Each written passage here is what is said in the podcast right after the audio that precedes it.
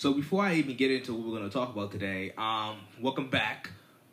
Uh, so we have a new revised podcast podcasting schedule. So for right now, I podcast on Tuesdays and Fridays, but um, I'm starting college next week.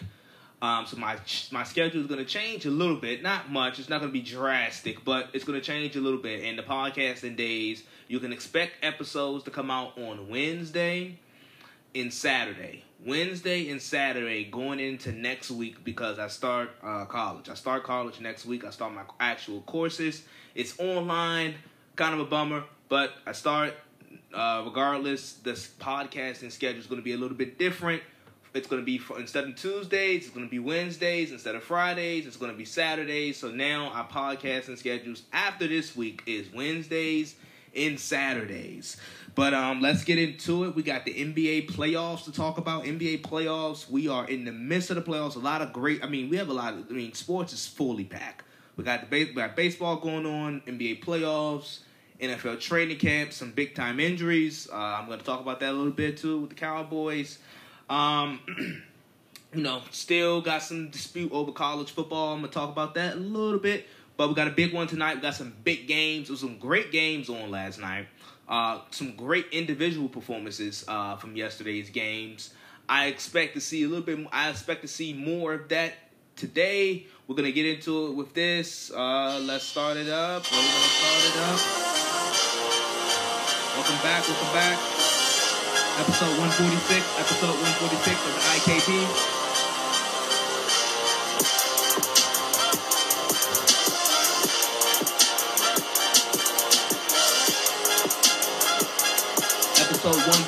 146. Let's start it up, let's start it up, let's start it up.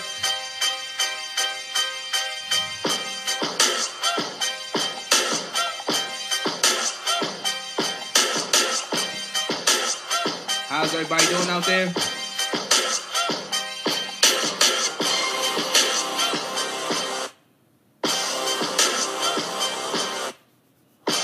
Stay safe, stay healthy, wear your mask.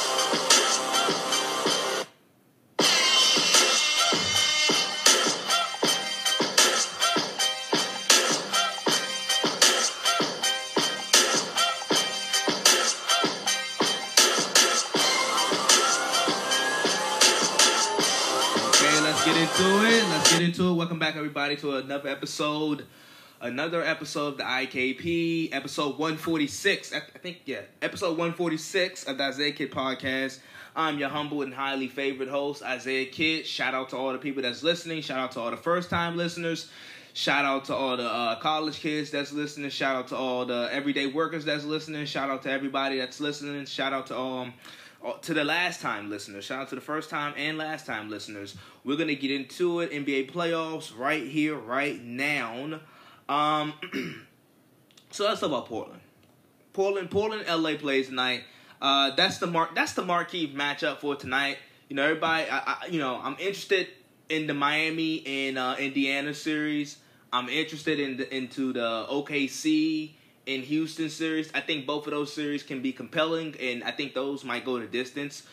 Um, but let's talk about Portland, LA. Portland, LA. So it's a split difference right here.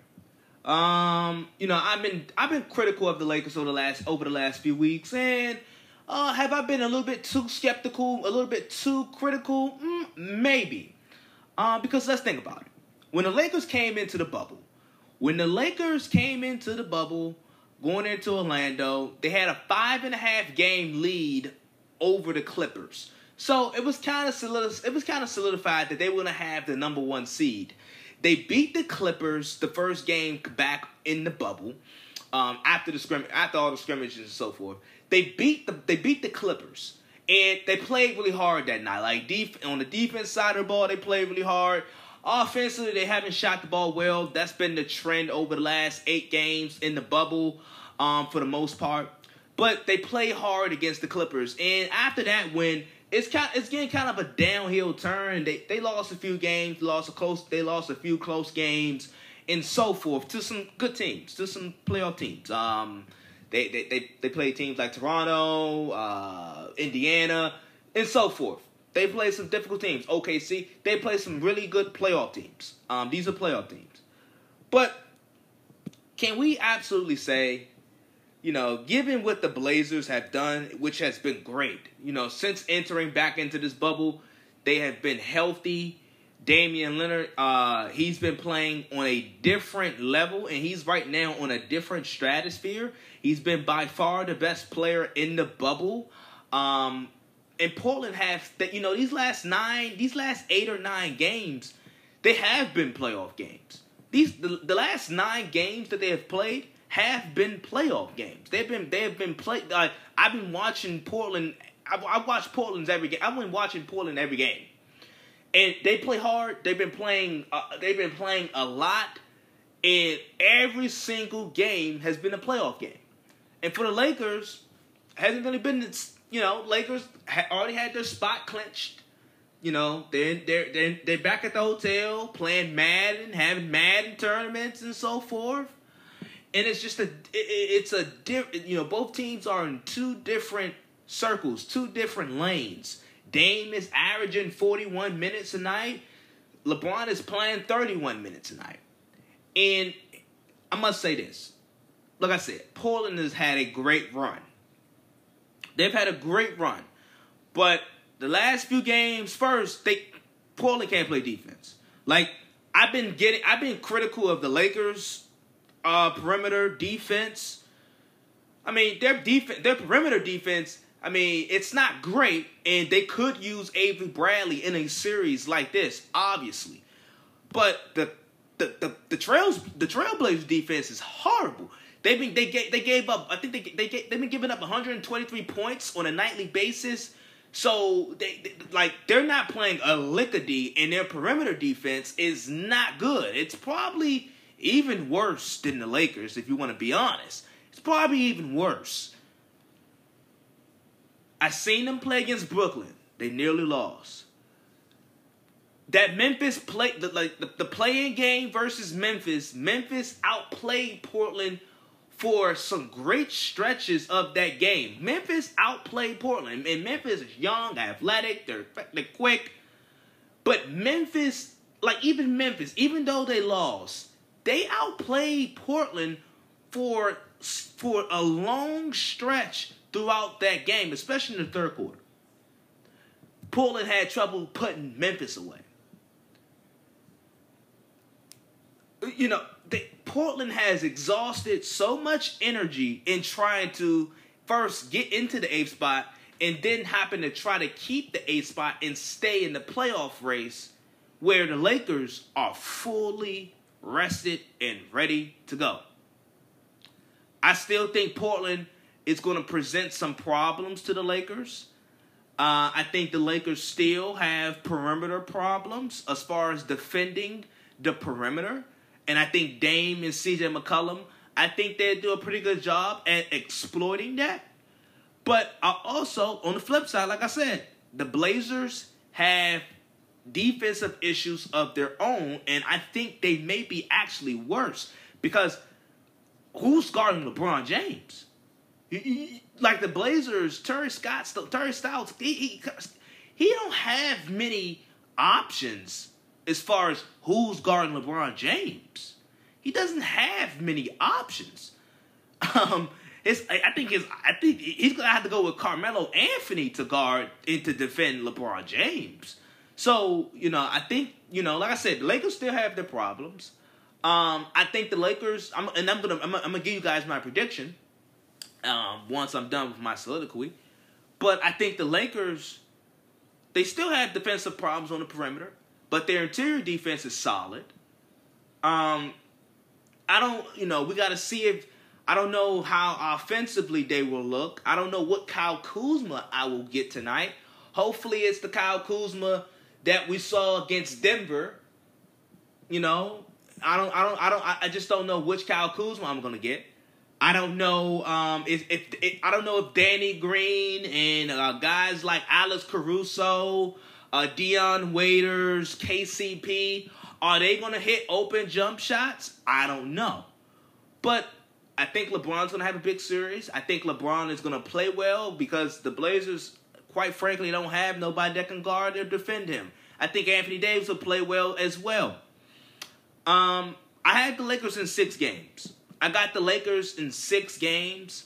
I think Portland will present some problems. Uh, like I said, Dame and CJ, they're gonna exploit the Lakers the perimeter defense like that. Like that's clearly a weakness of the Lakers.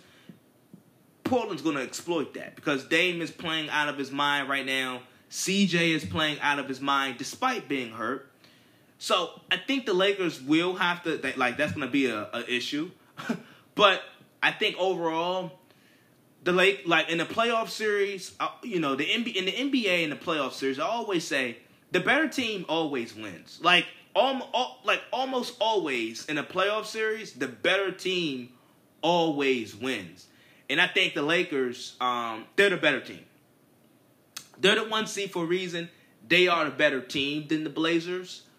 Uh, I can see that you know, you know, this series. When people say four games, I think that's a that's a that's a bit of a reach. Um, people are picking. Some people are picking Portland. That's kind of a reach. But I would, I, you know, I think this is a six-game series between the Blazers and the Lakers. I think the I think the big difference is the Blazers literally, literally, literally, they have nobody on the on on on, on the perimeter that can defend. Like Dame, not a great defender. Um, he tries though. CJ McCollum, not the best defender. Plus, he's hurt. Uh, Gary Trent not the best defender. Carmelo Anthony, like these are all average to below average defenders. I think, and I think that's going to be the big difference between the Blazers and the Lakers, or like the Lakers beating the Blazers in six games, is because they can't defend. Like the Blazers don't play defense at all. They don't.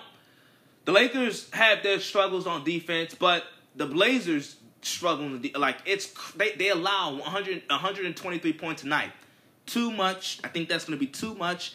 Um, and plus, when the Lakers, like, yeah, I think that's too much. You're giving up 100, that's too much. Plus, they had trouble putting away Brooklyn and Memphis. Give me a break. Come on. They had trouble putting away Brooklyn and Memphis. It, there's a such thing as good losses and bad wins. And I think we've seen a string of that with the Blazers. Like, they have exhausted everything. They've played in a lot of close games. Uh, you know, big time playoff atmosphere uh, for the last nine games in intensity, and they've hit some big shots down the stretch. But they, I mean, they like Brooklyn. I mean, for the for the most part, Memphis outplayed Portland in that game. So we'll see.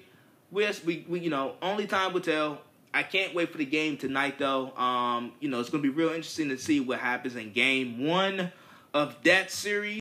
So throughout this bubble, I've been talking about the young stars. It, you know, this bubble, let's, you know, this bubble has shown us the young stars. I mean, so um, uh, young emerging stars. Michael Porter Jr. I've been always high on Michael Porter Jr. in Denver. Uh, 6'10 small forward. Uh, can shoot, athletic, mobile. Like, I've been always high on him. He's always had back injuries, but the young stars that we saw on display yesterday, Donovan Mitchell with 57, Jamal Murray had a, a, a breakout. I mean, he had a big time performance down the stretch. Uh, Luka, Tatum, all, I mean, all four guys played well, and they're all young. And this is the first. This is actually what? Get this. This is actually the first time in NBA history that four players under 25 scored over 30 points in the same day in the playoffs. Four four players under 25 scored more than 30 in the playoffs on the same day. First time ever. Uh, and it shows you just how great the league is and with its young players. Uh, now, now with the Clippers, so this this is this is it's trending everywhere, and with with the Clippers and Mavericks game last night. First, uh, the Clippers are going to win the series. It's not going to be easy um, Dallas they finished the, they finished the season off as the they had the highest offen- uh, uh they had the highest offensive uh, rating in NBA history ever. So Dallas offensively, it's a fireworks show. They're they're they're they're fun to watch. I'm gonna talk about I'm gonna talk about Porzingis and that situation and how I thought they how I thought that should have went down. Um, now Let's talk about the Clippers. Clippers last night, they you know they started off well. It was a it was, it was, it's a game of runs. Basketball is truly a game of runs. Started off well, got off to an eighteen to two lead. I mean, it, I mean from that start right there, it looked like it looked like the Clippers just they just they pounced on Luka and the Mavs. After that, the Mavericks went on a 48 to 18 run in the next quarter. The next throughout the next quarter, like Dallas went on a 48 to 14 run.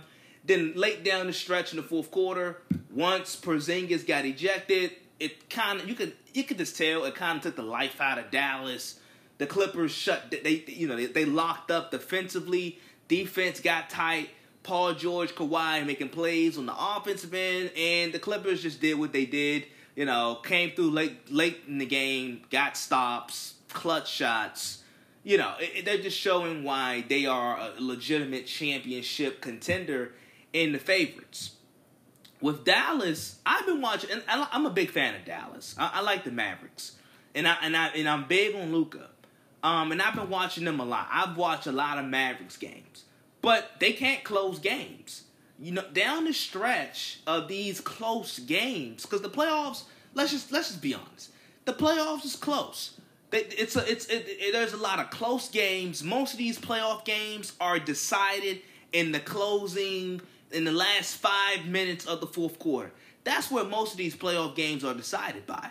And when I was watching Dallas or, or throughout the year, they you know they're young and experienced. They have a lot of playoff experience. Their best player is 20 years old. So and Luke and and then Porzingis is not much older.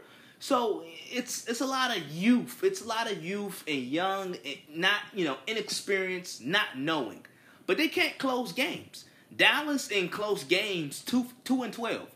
They're two and twelve in close games, and I, I don't think I've seen them win a close game this year. In the games I watch, I haven't seen him win a close game this year because I, I you know, it's a lot of inexperience. Even with Luka, inexperience. You know, he's great. Luka's great.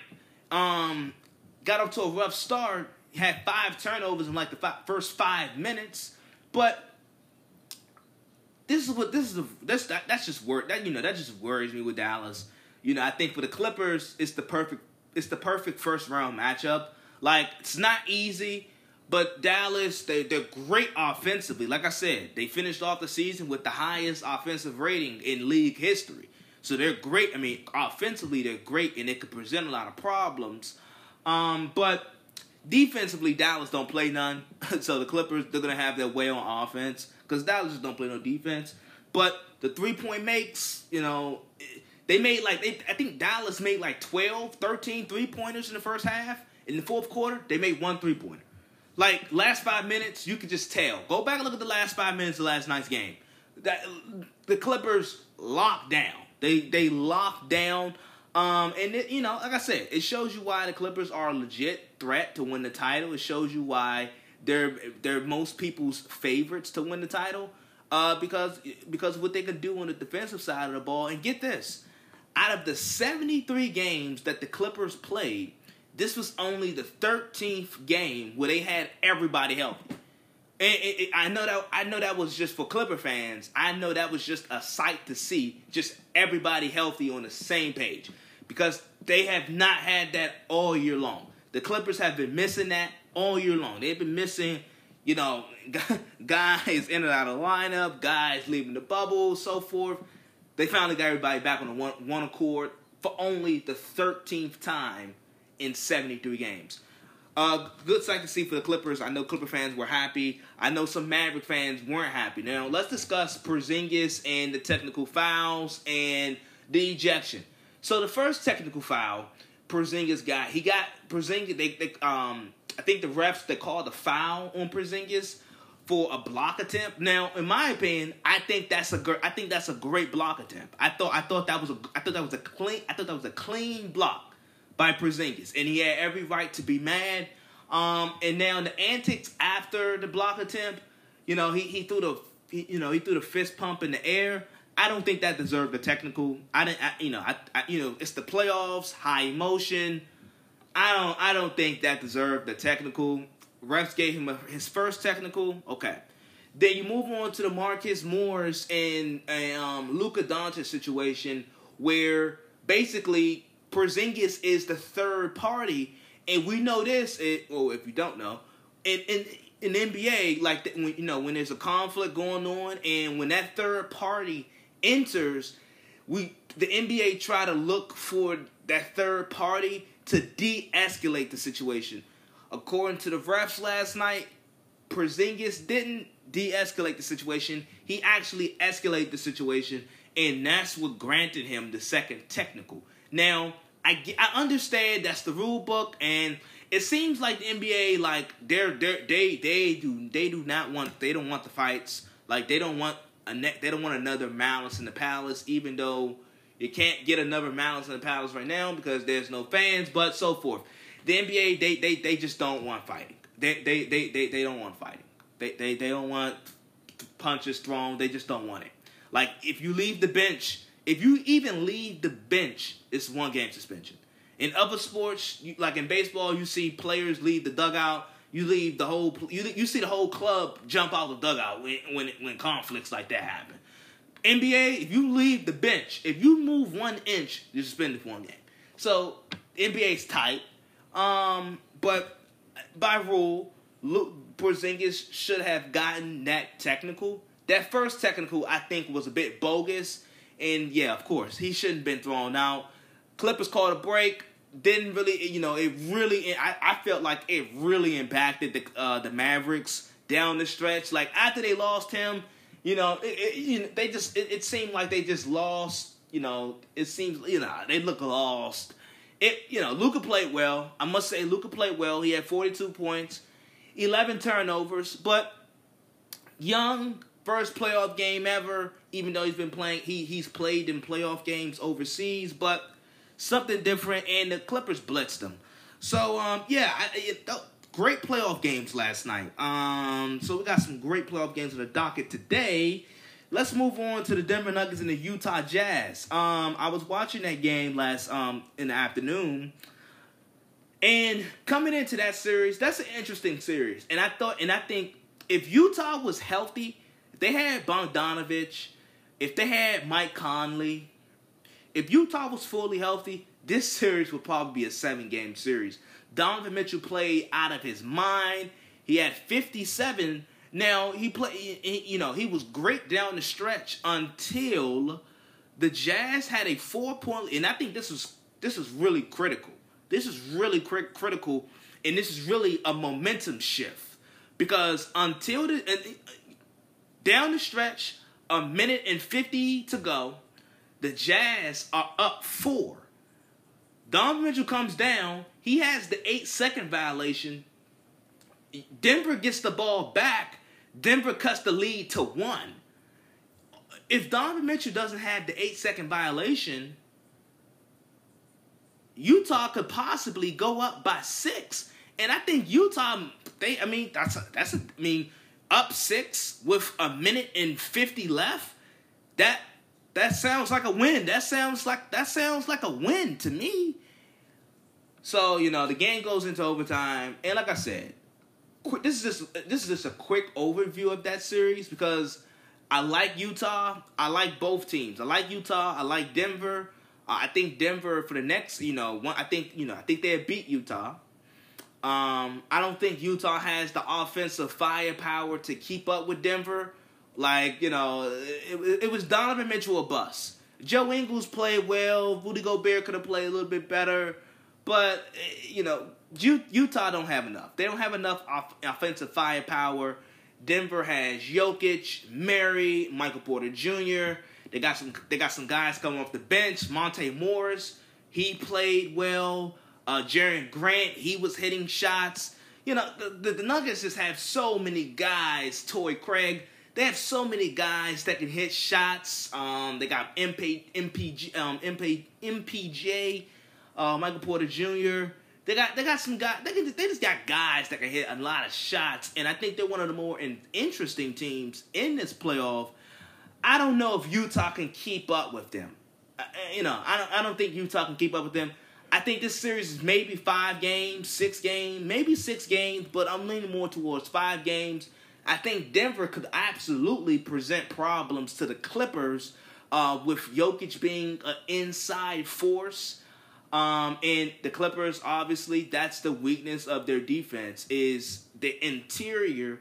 I think Denver could absolutely present some problems along with them being able to shoot the three. Uh, but that's going to be an interesting series. But I must say, Donovan Mitchell played well. He couldn't have played any better. I just think that late turnover down the stretch, I think that was very beneficial, and it, it, I think it might have cost them that game one uh, because I like how they were playing uh, going in down the stretch of the fourth quarter, especially Donovan Mitchell hitting some big shots, getting doing what he needed to do. Uh, so let's shift on to the NFL. So most teams are in pads for training camp. You know, it was good to see these teams. Players look happy. You know, play, you know, you have your you have you know some players opting out. Uh, the Patriots seeing a lot of opt outs, but for the most part, players look happy. They look thrilled to be back on the field. I know now. I've been seeing some players explain and describe, you know, how different this training camp is due to COVID and these Zoom calls and so forth. But overall, these players look happy. These players look happy. So I want to talk about the team right here, the Cowboys. I talk I talk I talk about the Cowboys quite often. And um, all throughout the off season, we've been talking about Dak and the Cowboys' salaries and the salary cap and how like we've been talking about the Cowboys' financial situation as far as with Dak. But the Cowboys, they're paying a lot of guys, and offensively, they look good offensively on paper, they look good. They got you know they got Dak, they got Amari Cooper, CeeDee Lamb, Zeke, Michael Gallup. They, they, they like offensively. You know, it's a new. They're gonna have to. You know, gonna have to adjust to Mike McCarthy and vice versa. But for the most part, with this offense and with the weapons and with the personnel that they have, I think we can expect the Cowboys to have a top ten offense in the league. It's gonna. It's. I think they're gonna. They're gonna produce a lot of yards, a lot of points, and so forth.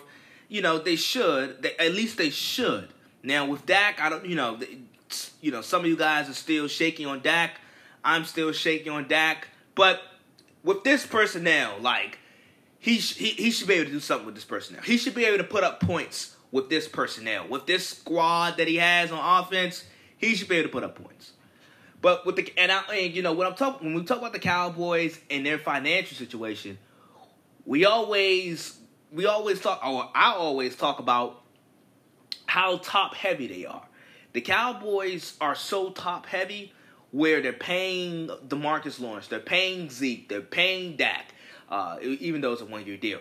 They're paying Amari Cooper. They're paying they're paying all these guys. Jaylon Smith. They're paying all these guys. The Cowboys are paying all these guys.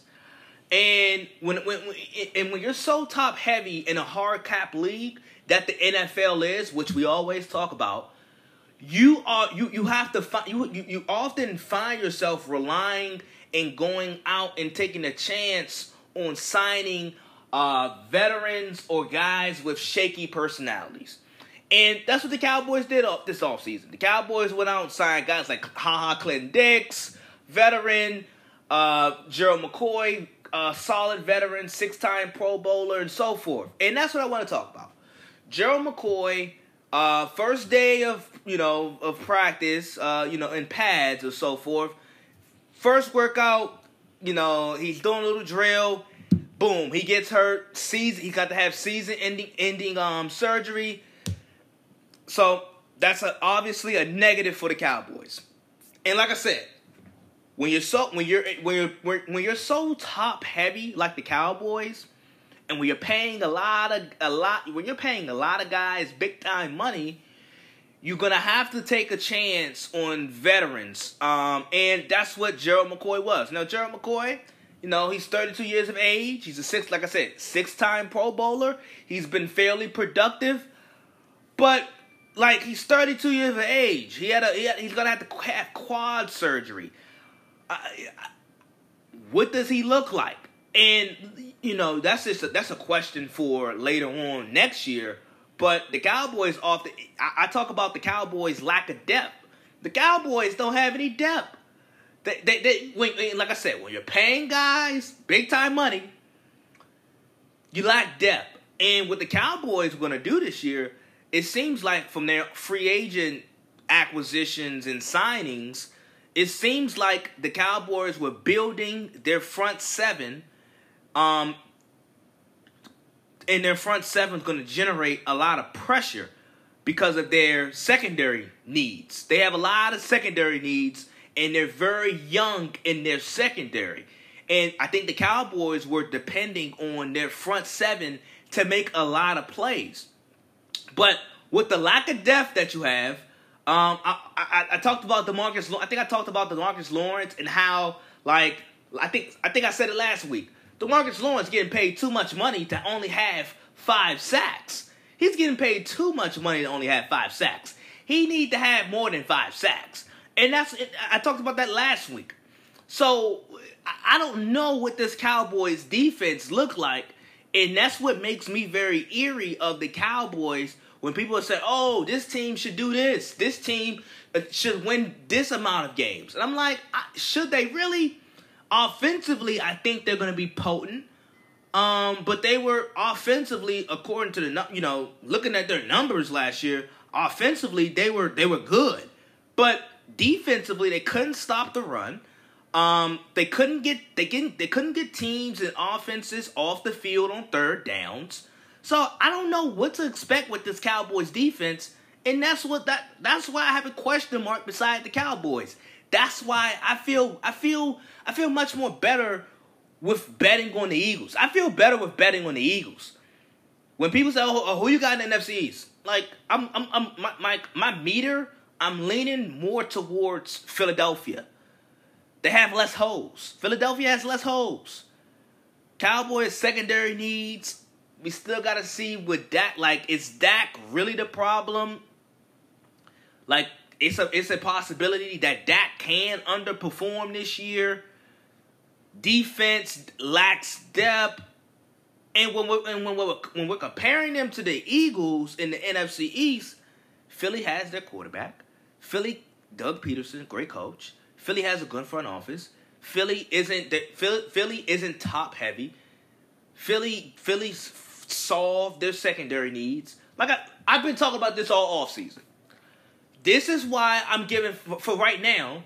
Just just just for right now. I haven't made my final predictions yet, but for right now, Philadelphia throughout the off season, they they filled their needs. They had gaps in their roster, and they filled them.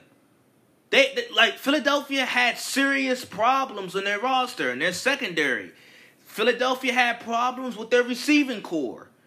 They solved those problems. They went out and solved those problems in the draft. The Cowboys, they had secondary issues. They didn't really solve them.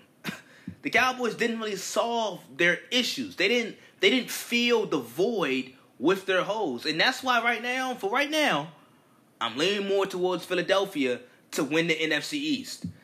And the Gerald McCoy, it may seem like a small injury, and he's a veteran, he's older guy, but I, you know, I thought he could have, I thought he could bring some juice. Um, in that interior line, I thought he could be really impactful, but now he he's not to have any impact because he's not playing. And I think I think that's I think that's to hurt the Cowboys because they lack depth. They lack depth, and they're paying because they're paying so many guys so much money they you know they got to take the, they have to take these risks on veterans and and guys that have shaky personalities. That's just not in the business that you want to be in. Look at the look at the Ravens. If the Ravens today, if if if let's just say if Marcus Peters, I'm not wishing injury on nobody. I'm gonna knock on wood. I don't wanna I don't wanna wish risk um wish any any injury on anybody.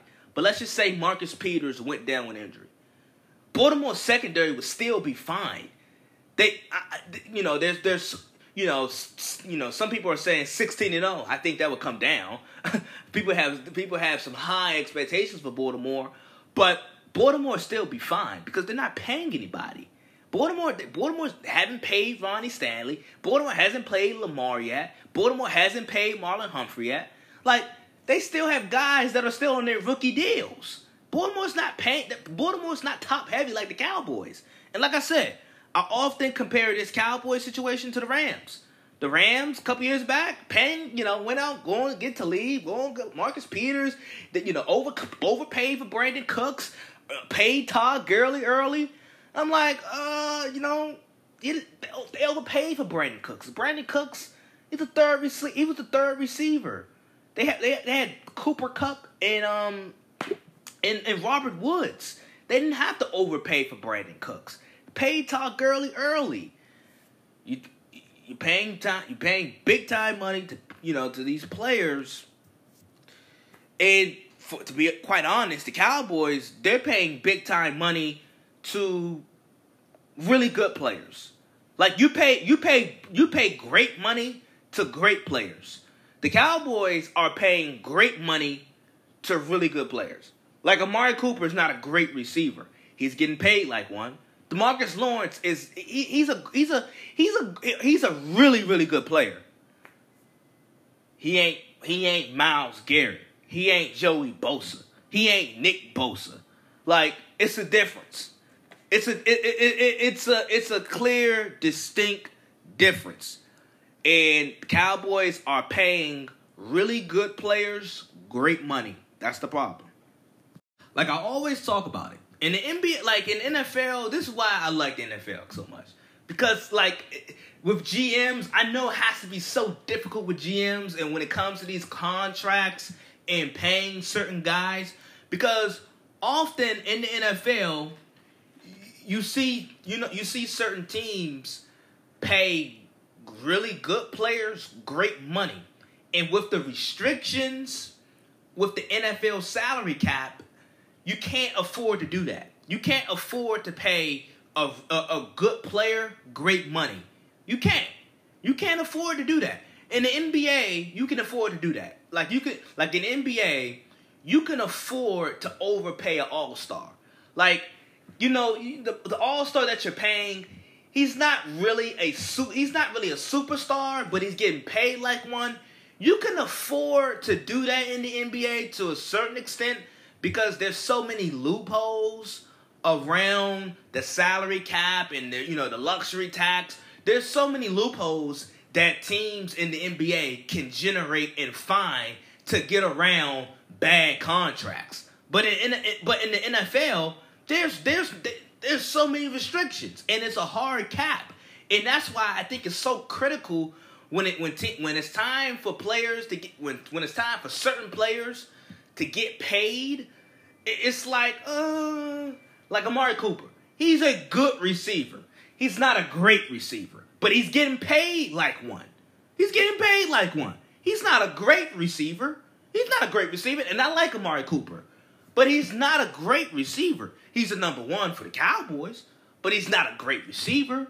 He's a good receiver that's getting paid a great amount. And in the NFL, you can't afford to do that. And the Cowboys have two con- they have at least two contracts just like that. Demarcus Lawrence, he's a he's a good pass rusher, but he's not Myles Garrett and he's not Joey Bosa. He's not Nick Bosa. he's just not. He's he's he's not he's not as good as the Bosa brothers, and he's not Myles Garrett. But he's getting paid. He, he's damn near getting paid like that. He's getting paid a great lump sum. He's getting paid like it. I mean, that's what the Cowboys got themselves into. That's what the Cowboys got themselves into, and that is what happens where you, you, you when you're paying top when you're paying great money to good players, you find yourself having to you know take some risks on some veterans. Veterans get injured, get you know veterans get hurt. Injuries happen because it's a part of the game. It's a part of the sport. You get you get you get a tough break like Gerald McCoy. That's and that's and that's that's that's going to be a tough, impactful loss. Boy, oh boy. So let's go back to the Lakers and Blazers series, and this is why I think Game One is so important. I deem Game One important, and usually Game One is one of the more important games. I think like like there's a likely th- I know there's a stat out there like that says the winner of game 1 most likely wins the whole entire series. Yeah, so so so forth so forth. But I think this is why game one is so important. because like I said, like I said in the beginning of the podcast, of this episode, the Blazers are going to be the Blazers. Like offensively, they're gonna they're gonna be they're gonna be good on offense. They're gonna score a lot of points on offense. They're gonna get up and down. They're gonna they're gonna have an up tempo pace. Like the Blazers are going to score points. Dame is going to score. CJ is going to score. Um, Melo, like I said, Melo has been really big in in some big in some big spots for the Blazers. Gary Trent Jr. He's he's gonna shoot well. Uh, and Nurkic is a walking 19, 11 points. I think he's one of the more underrated players in basketball. But I think this is what game one is so important for. Because if the Lakers come out and they're hitting open three point shots, um, the Blazers can't play defense. Like the Blazers' defense is atrocious. If the Lakers come out hitting open three point shots, AD's getting it going. Kuzma, Kuz, Kyle Kuzma, it, it, it, he's being more consistent. This will probably be a five or six game. This will probably be a five game series. Uh, like I'm not, I'm not even kidding. I like, I, I, I like Portland. I like what Dame has been doing. But if the Lakers get back to the way they were playing in the regular season, this would be a five game series. The, the, the Blazers they get they get one, and these games will probably be close. They'll be close, but the Lakers this would be a five game series.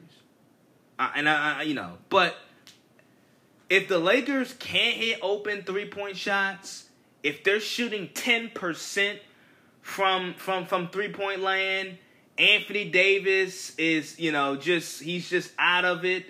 Uh, Kyle Kuzma is just he, he like if he looks lost, you know this this will be a seven game series if we see the bubble Lakers. That's why with the Lakers in the bubble, they haven't been playing really. They haven't been playing well.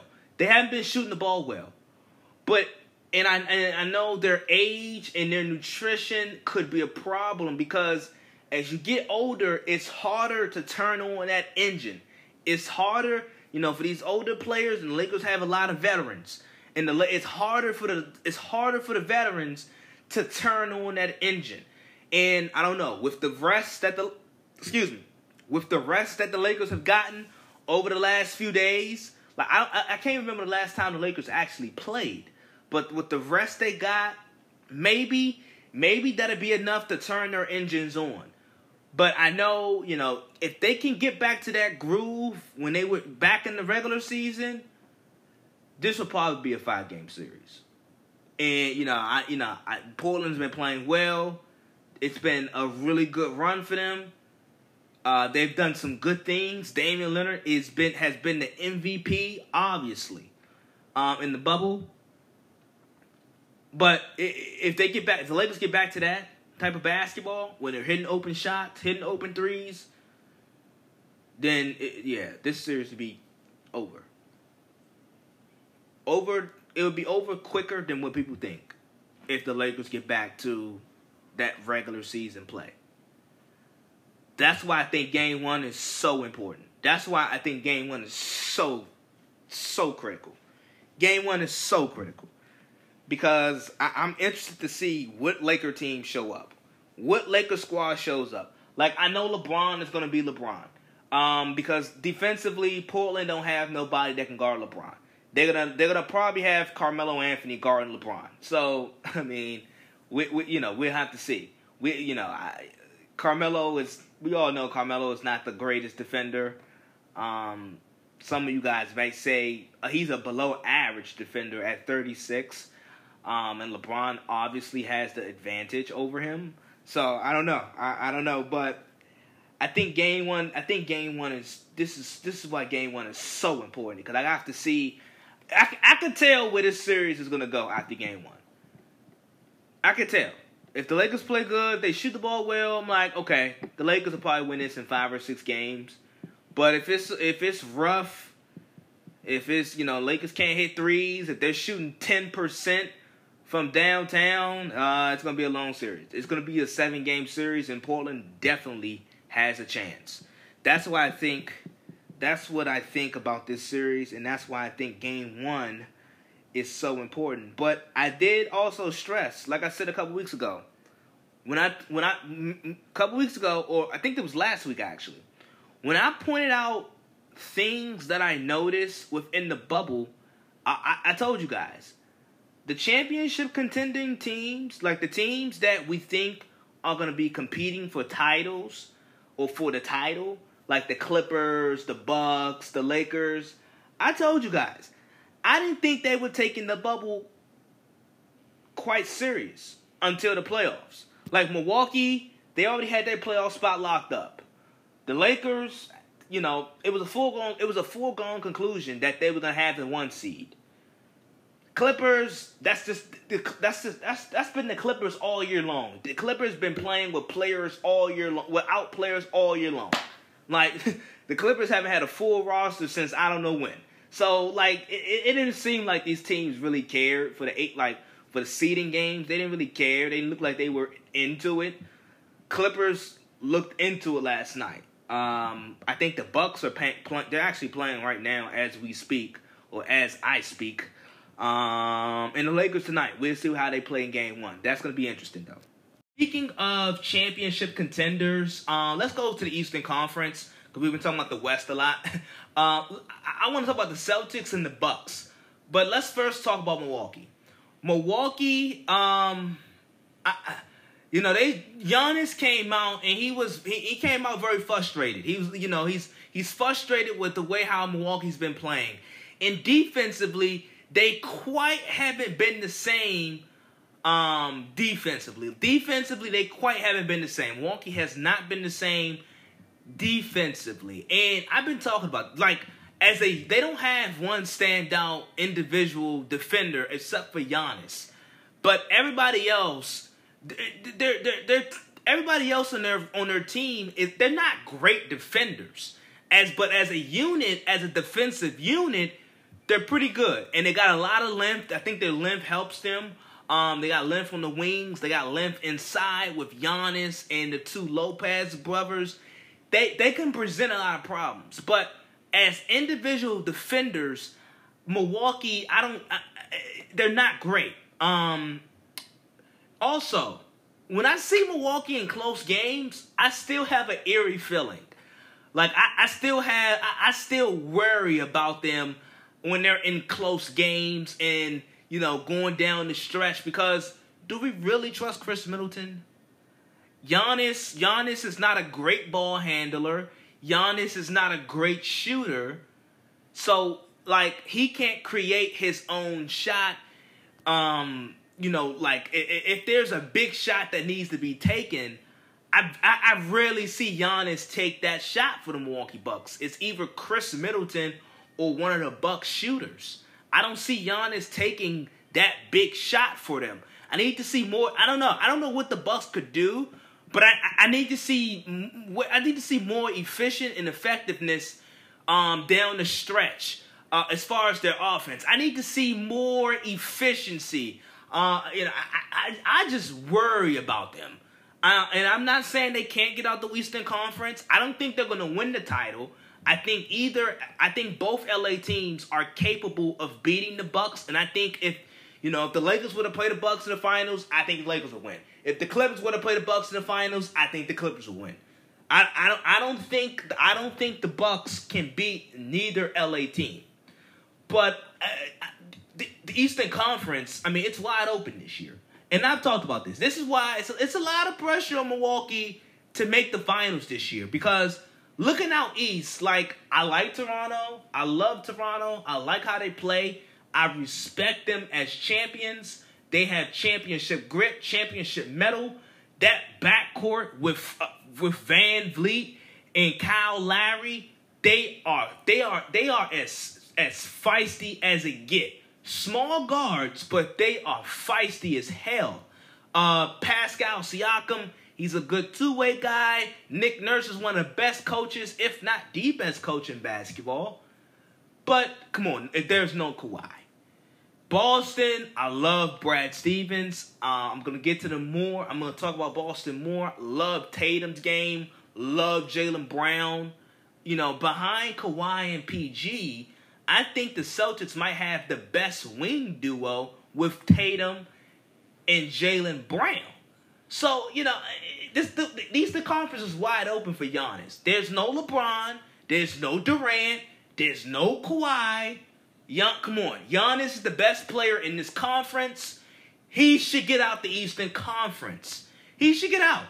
But I'm worried of them. I'm shaky of them, and I think they're playing as we speak right now. I'm not sure. So I'm not. I'm not sure of the score, but I think they're playing as I'm speaking. Um, so let's move on to the Celtics. I want to move on to the Celtics and talk about the 76ers game. Um, the Celtics, uh, I love them. I love I love the elements that the Celtics have. I love I love Jayson Tatum's emergence and him rising as a superstar. I love Jaylen Brown's emergence of, with his all around offensive game. Him already being a really good defender, but then him getting in his bag offensively. Like J- like Jaylen Brown, boy, oh boy. You know, we talk about most improved players and like, but this guy has really taken some leaps offensively. The way how he's able to create his shot, he's a he's a he's a, he's turned into a really good three point shooter. Uh, I, I Kemba, we all know how great of a shot maker he is. Kemba's a great playmaker. And I, I love the leadership and the vibe that he brings with the Celtics. Unlike past Celtics point guards, I don't want I don't want to say names, uh, but I love the vibe and the leadership that he brings. Um, and and Brad Stevens is great as well, and they're deep, but I worry about their size. And I always have said this about the Celtics. I worry about their size. I like how deep they are. Love the energy that Marcus Smart bring. I think Marcus Smart and Daniel Theis. I think they're I think they're, the the two unsung heroes. Like we always hear about Tatum and Kemba and, and Brown and, and Gordon Hayward, and he's out. We're gonna talk about that. But we don't talk about Marcus Smart and Daniel Theis nearly enough, I don't think. Um, but if the Celtics had somebody like Andre Drummond who who could control the middle in the mid, like the middle part of the floor. He can control the inside. If they had somebody like that, the Celtics, I, I, I would pick them to go to the finals. And, and, and, and you know, and I wouldn't be as I wouldn't be so hesitant. But I worry about the Celtics' lack of size. And you saw it a little bit less last night with with Embiid. Embiid, he was aggressive early. He asserted himself early, but I want to move on to the Celtics. I mean, to the 76ers and Embiid. Embiid, he was aggressive.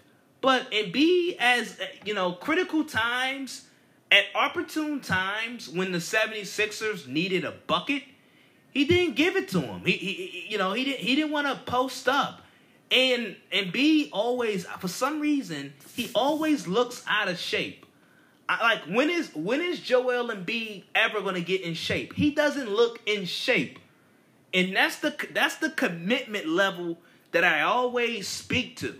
You you gotta be committed. You have to be committed, and that's the commitment level that I speak to with Joel Embiid. He never seems full committed, one hundred percent in. He doesn't seem in shape. Like he don't look in shape. He look he looked tired yesterday. He looked out of shape and tired yesterday.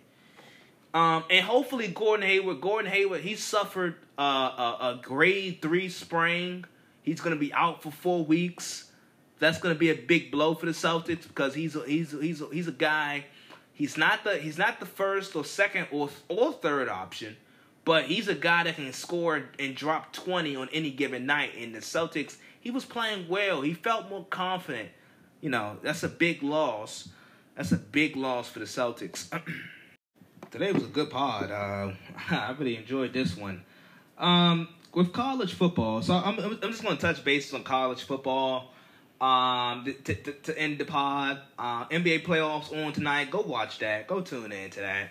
Um, but college football, I feel like you know with this COVID nineteen in college football, I feel like there's a lot of hypocrisy uh, I think in different regions, there's different situations.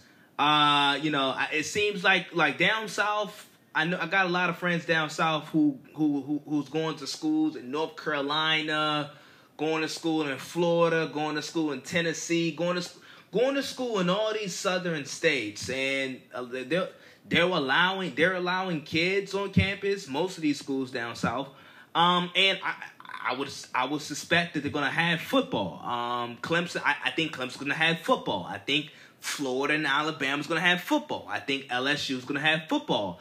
Um, and you know, I, I, I get that COVID is dangerous, obviously. And I, I said this last week. I don't want to diminish the fact that COVID is not dangerous because it is da- it's very dangerous. But if it's that dangerous, then why? I mean, because I, I, don't understand. Because if it's if COVID is dangerous, and we all know COVID, it, we're in a pandemic. If we, you know, we've been we're very we're taking COVID very seriously. At least we should.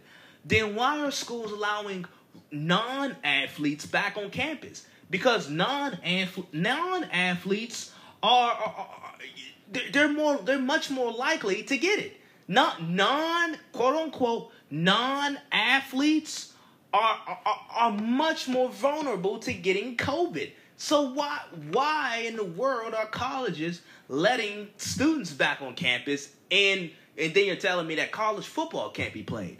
It's just a lot of hypocrisy. It's a it, it's a lot of hypocrisy. Also, you allow these players to go back home you you realize you can catch it. You, like you can catch it anywhere. You can catch it at home or, or, or on campus. But if the athlete, if a college football player was to catch COVID, it, it, it, they're gonna they're going to get treated. They're going to be surrounded by medical professionals. Forever, it went, you know, and then if you look at it versus if they're back at home and they catch it, it's not a completely it's not a guarantee that they get checked by a medical professional it, it's just, you know, you know it's it's just a difficult situation like i said college football it generates way too much money to not have a leader to not have a ceo to not have a president like college football generates too much money on a yearly basis to not to not have a lead, to not have some type of leader. You have, like I said, you have different conferences fighting for different things. Uh, conferences, uh, you have rival conferences, conferences trying to up the other. It's just too much. And I think if they had a leader, a lot of these things would be in place. I think I, I think whether or not we have we, we you know us having a college football season would be in place. But I think it also speaks to one uh, speaks to another problem that college football has. It's a regional problem. I mean, down south, it matters more. That's that's literally the SEC's. That's that's their saying. That's their saying. It matter. It matters more. And you know, I think college football will be played. North Carolina, they have their regular schedule set. Alabama, like all these eight, all these ACC schools, a lot of these SEC schools, they're playing. I told you guys, the ACC, a lot of this, most of their schools are down south. Clemson, North Carolina, Florida State, Miami. There, there's not a lot of ACC northern schools. You, you, you, I mean, the, the, up the north schools you're talking about is what? Uh, Pitt and um, Boston College.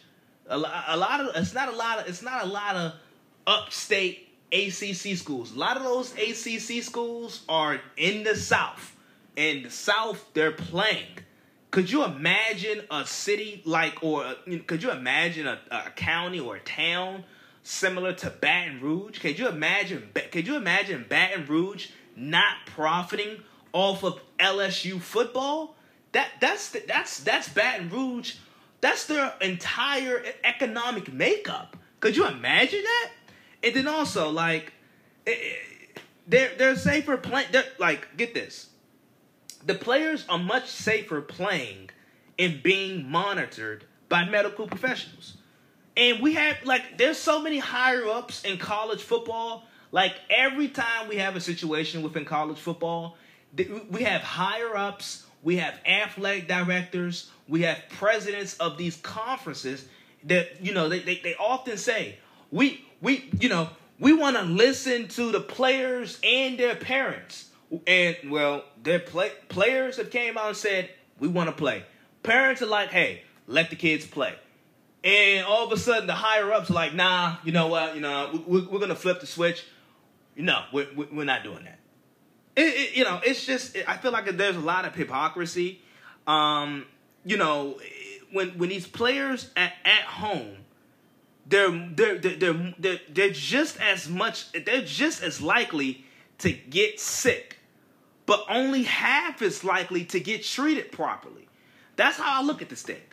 Athletes, if they go home, they're like they're they're as likely to get sick at home, but only half as likely to get treated properly. That's how that's that's how I look at it. And if you're like, if you just if you just think it's just like a moral thing, if it's a moral thing for you to do, okay, I get it. You don't you don't want the players playing, but it's it, it, it this is why I think it's hypocrisy because okay, you have colleges all around the country. They have they have they have students, regular students that's not athletes, mind you.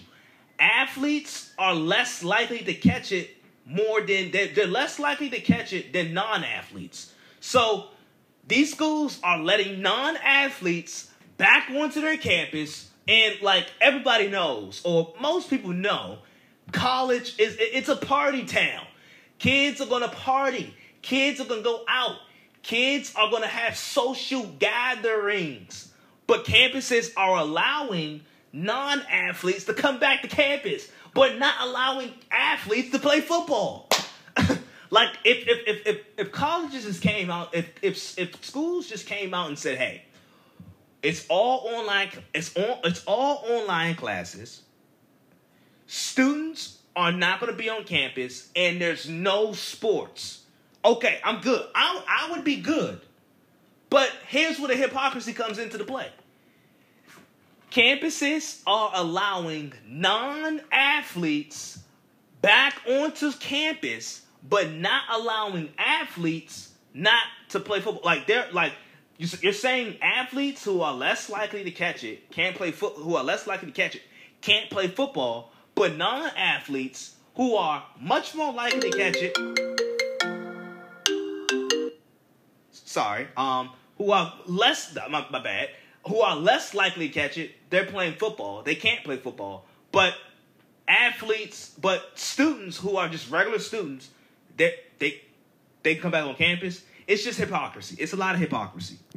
Sorry, I had somebody call me, but like I was saying, I think there's a lot of hypo- I think there's a lot of hypocrisy um, in schools. They're allowing regular students back on campus who are more likely to catch it, but then not allowing not not allow, not allowing athletes who are less likely to catch it not to play football.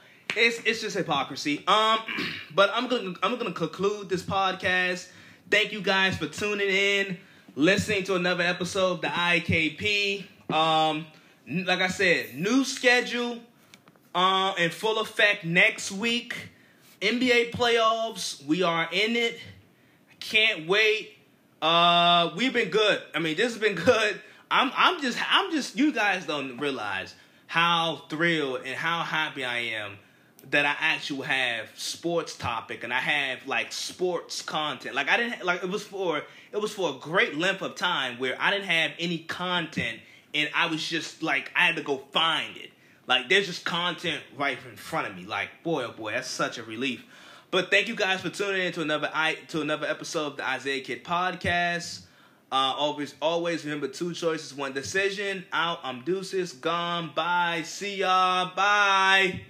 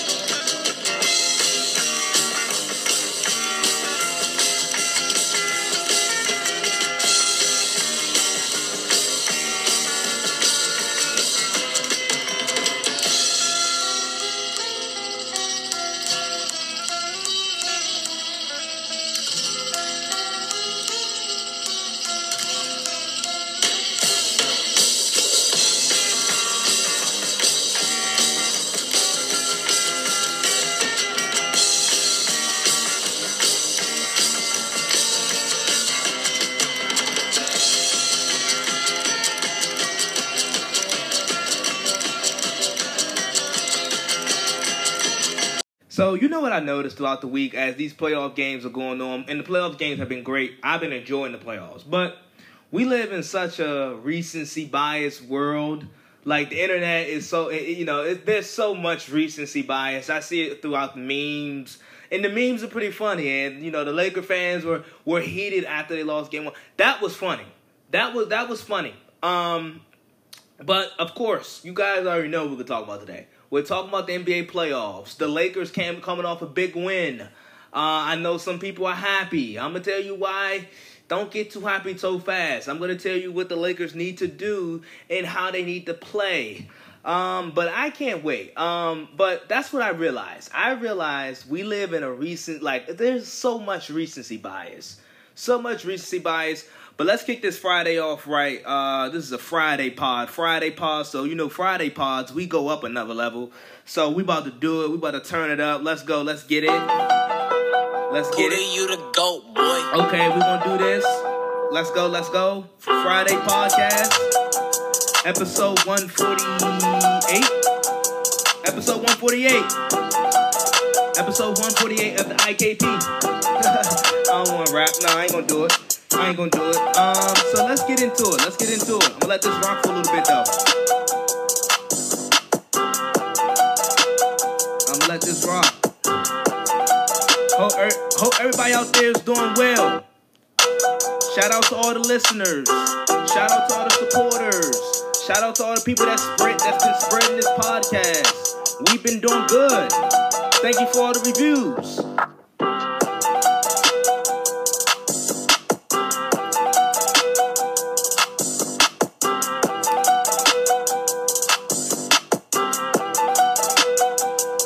Are living in some tough times, but we got sports back.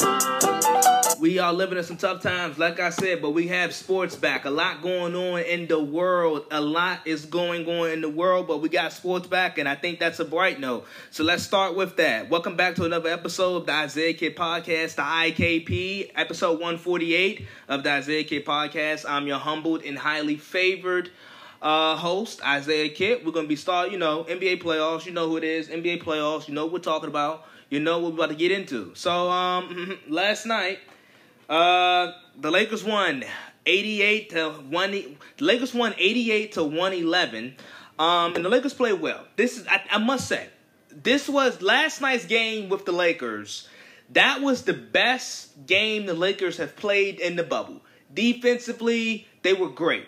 Uh, offensively, that's been their issues. Uh, like they they have struggled offensively, um, and mainly behind the three point line. They you know they hit they hit about thirty they hit about 36 37 percent of their three point shots last night, which is um it, that that's pretty good. It's it's way better than fifteen percent. And I like I told people all throughout this week, I said the Lakers are not going to win a championship shooting fifteen percent behind the three point line. You're not going to win a championship. You're not going to win a playoff series shooting 15% from the three point line. So I am glad that the Lakers they up that percentage because that is a big part. But what I did, what I what, they still have problems though. They still have problems.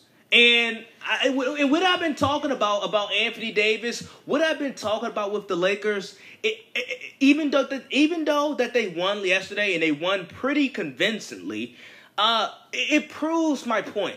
Like I, got, I told you guys, Anthony Davis talented as hell.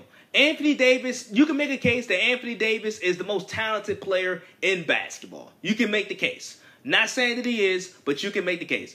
But once again, he showed you how talented he was. He gave you everything last night. He gave you the blocks, he gave you the defense, he gave he showed you his, his ball handling, he showed you his jump shot, he showed you his athleticism. Anthony Davis showed you all these abilities and skills, and they, he just I mean, he showed off his talent. And that was all good and gravy. And, he, and if he continues to do that, the Lakers will have a, a the Lakers will have a damn good shot to win the title. But that was a 30 point blowout. The Lakers' biggest lead yesterday was 33 points. The game wasn't close. The Portland Trailblazers came out flat. The Blazers were flat last night. And I talked about this earlier this week on the, on the previous podcast. I said I was predicting it for game one, but it happened in game two, where I said Portland has been playing playoff games for the last two weeks. Damian Lillard has been playing some big minutes. And he got hurt yesterday with the with the index finger, and that's kind of a freak injury, but he got hurt.